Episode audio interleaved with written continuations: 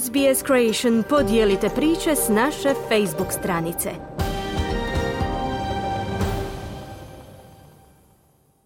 Radio SBS, program na hrvatskom jeziku, ja sam Marijana Buljan. Slijedi pregled vijesti iz Hrvatske.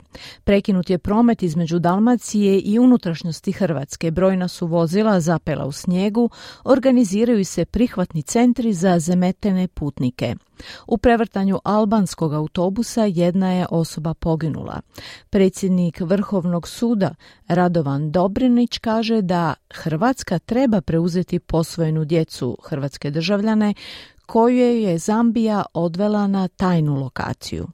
Iz Zagreba se javlja Siniša Bogdanić. Najavljivano nevrijeme zaustavilo je promet između Dalmacije i unutrašnjosti Hrvatske, no čini se da su olujni vjetar i ogromne količine snijega iznenadile mnoge, uključujući i one koji su krenuli na put, računajući da će se uspjeti probiti državnom cestom A1. Velik broj ljudi zapeo je u kolonama pa su otvoreni prihvatni centri u Gračacu, Gospiću, Obrovcu i Kninu. Na terenu su i spašavatelji iz Hrvatske gorske službe spašavanja koji pomažu izvući zaglavljene iz snijega. Prema saznanjima portala Indeks najmanje 25 vozila ignoriralo je zabranu i ušlo je na zatvorenu dionicu autoceste A1 kod tunela Sveti Rok. Zbog toga su zapeli u snijegu i sada ih ekipe hrvatskih autocesta pokušavaju izvući. Situacija je slična i u Gorskom Kotaru. Poslušajte što je za javni radio izjavio pročelnik Hrvatske gorske službe spašavanja Josip Brozičević. Kažem, e, privatni smještaj je odmah nakon par sati kako su te e, ceste e, bile zatvorene za sam promet. Smještajni kapaciteti su bili popunjeni i mislim da gotovo nema više niti jedan E, ležaj na području, evo tu ajmo reći Gospića, ono što, što bolje znam pošto sam tu, ali kažem, evo za nužne smještaje i ukoliko su ljudi se tu zatekli i ono, ne mogu više napredovati ili prema jugu ili prema sjeveru, ima taj smještaj dakle u gradskoj sportskoj dvorani u Gospiću, e, ima u Gračacu, ima u Brovcu, pa evo, dakle za svi oni koji trebaju neka neka se jave. U prevrtanju autobusa u subotu navečer, dakle pred eskaliranje nevremena, na autocesti kod čvora Brinje poginula jedna osoba, a više ih je ozlijeđeno, objavila je Ličko-Senjska policija. Nesreća se dogodila na autocesti A1 u smjeru sjevera, dakle prema Zagrebu, kada je 58-godišnji albanski državljanin, upravljajući autobusom albanskih nacionalnih oznaka, iz neutvrđenog razloga skrenuo udesno, udario u ogradu i prevrnuo se na lijevi bok. U autobusu su se u trenutku nesreće nalazili devetero putnika i vozač. Kao što smo rekli, jedna je osoba smrtno stradala, dok je više osoba ozlijeđeno, te im se liječnička pomoć pružila u bolnicama u Karlovcu i Ogulinu. Davor Vukelja, ravnatelj Ogulinske opće bolnice, potvrdio je da je primio troje teško i jedna ženska osoba lakše ozlijeđena. Od toga da su svi velim brzo zbrinuti dijagnostički i operativno jedna osoba traumatološki zbrinuta, jedna osoba intenzivno,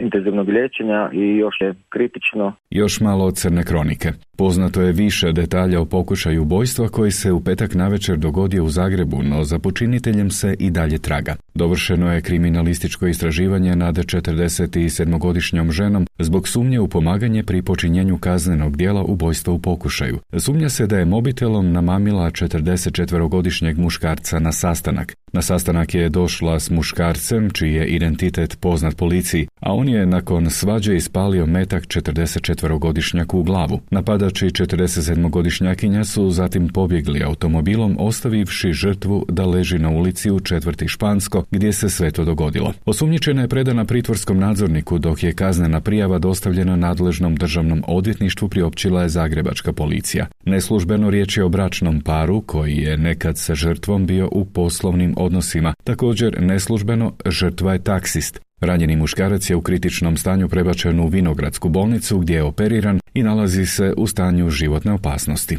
U programu N1 televizije predsjednik Vrhovnog suda Radovan Dobronić komentirao je slučaj osmero hrvatskih građana koji već mjesecima pokušavaju izaći iz Zambije, a nakon što ih je ta zemlja nekoliko puta uhitila, ali puštala da se brane sa slobode od optužbi za trgovanje djecom. Naime, četiri bračna para su u Zambiju stigla kako bi preuzela djecu koju su posvojili iz sirotišta u Demokratskoj republici Kongo, koji se, barem to javnosti nije poznato, nije aktivno uključio u ovaj slučaj. Zapravo radi se o 12 hrvatskih državljana, budući da su djeci na temelju rješenja o posvojenju iz Konga dana hrvatska državljanstva, no odvedena su na nepoznatu lokaciju i zambijske vlasti ne dozvoljavaju ni hrvatskim diplomatima da ih obiđu.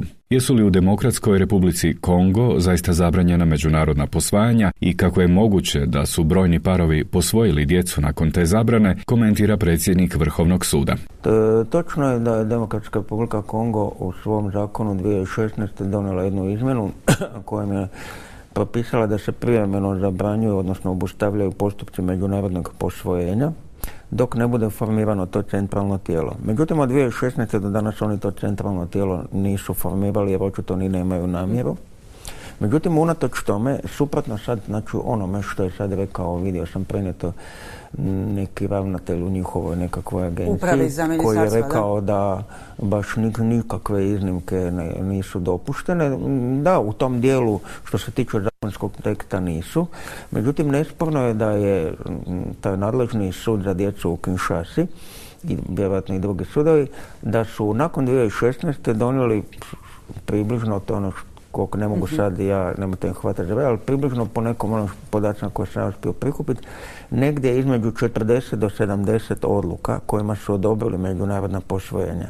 Situacija je u Demokratskoj republici Kongo takva da su potpisali opću UN-ovu konvenciju o pravima djeteta koja kaže da je temeljni kriterij odluka o pravu djeteta dobrobit djeteta. Ovaj sud, sud u Kinshasi je u pojedinim slučajevima odlučio da predstavlja dobrobit djeteta, da se pojedina međunarodna posvojenja odobre i da se zanemari ta zabrana, objasnije predsjednik Vrhovnog suda. To je kaže tumačenje prava i davanja prednosti međunarodnom pravu nad nacionalnim, što je sasvim prihvatljivo stanje. Jedina je istina, znači da su i nakon 2016. godine u Demokratskoj republici Kongu pod određenim uvjetima međunarodna posvojenja i dalje moguća i dopuštena. Kada je riječ o pravnoj poziciji te djece koja jesu hrvatski državljani, Dobronić kaže da Zambija nema temelja osporavati hrvatsko državljanstvo te djece jer isprave koje je izdalo Ministarstvo unutarnjih poslova su valjane, nisu krivotvorine. Najmanje što moraju napraviti je da omoguće predstavnicima Hrvatske da obiđu tu djecu.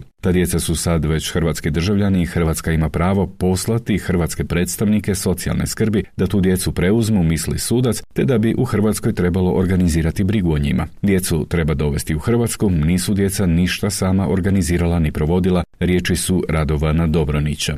Iza nas je Hrvatski dan liječnika koji podsjećamo kreću uskoro u bitku za svoja materijalna prava. Najavili su veliki prosvjed za tri tjedna, a ni štrajk nije nemoguć. Renata Čulinović-Čajić u ime sindikata liječnika, Krešimir Lujetić za javni radio u ime Hrvatske liječničke komore i ministar zdravstva Vili Beroš. Mi više ne možemo tolerirati odugovlačenje, mi ne možemo tolerirati kalkuliranje. Mi moramo nešto učiniti za hrvatske pacijente jer sustav puca, mi moramo nešto učiniti i za hrvatske liječnike. Ljudi u zdravstvu, ne samo liječnici, više neće i ne žele šutjeti. Mi nismo sretni što moramo uopće organizirati prosvjed, ali mi smo stjerani u kut. Mi nemamo kamo više. Nemamo izlaza, jednostavno je kap prelila čašu i moramo ići u ove aktivnosti. Vrata ministarstva su otvorena.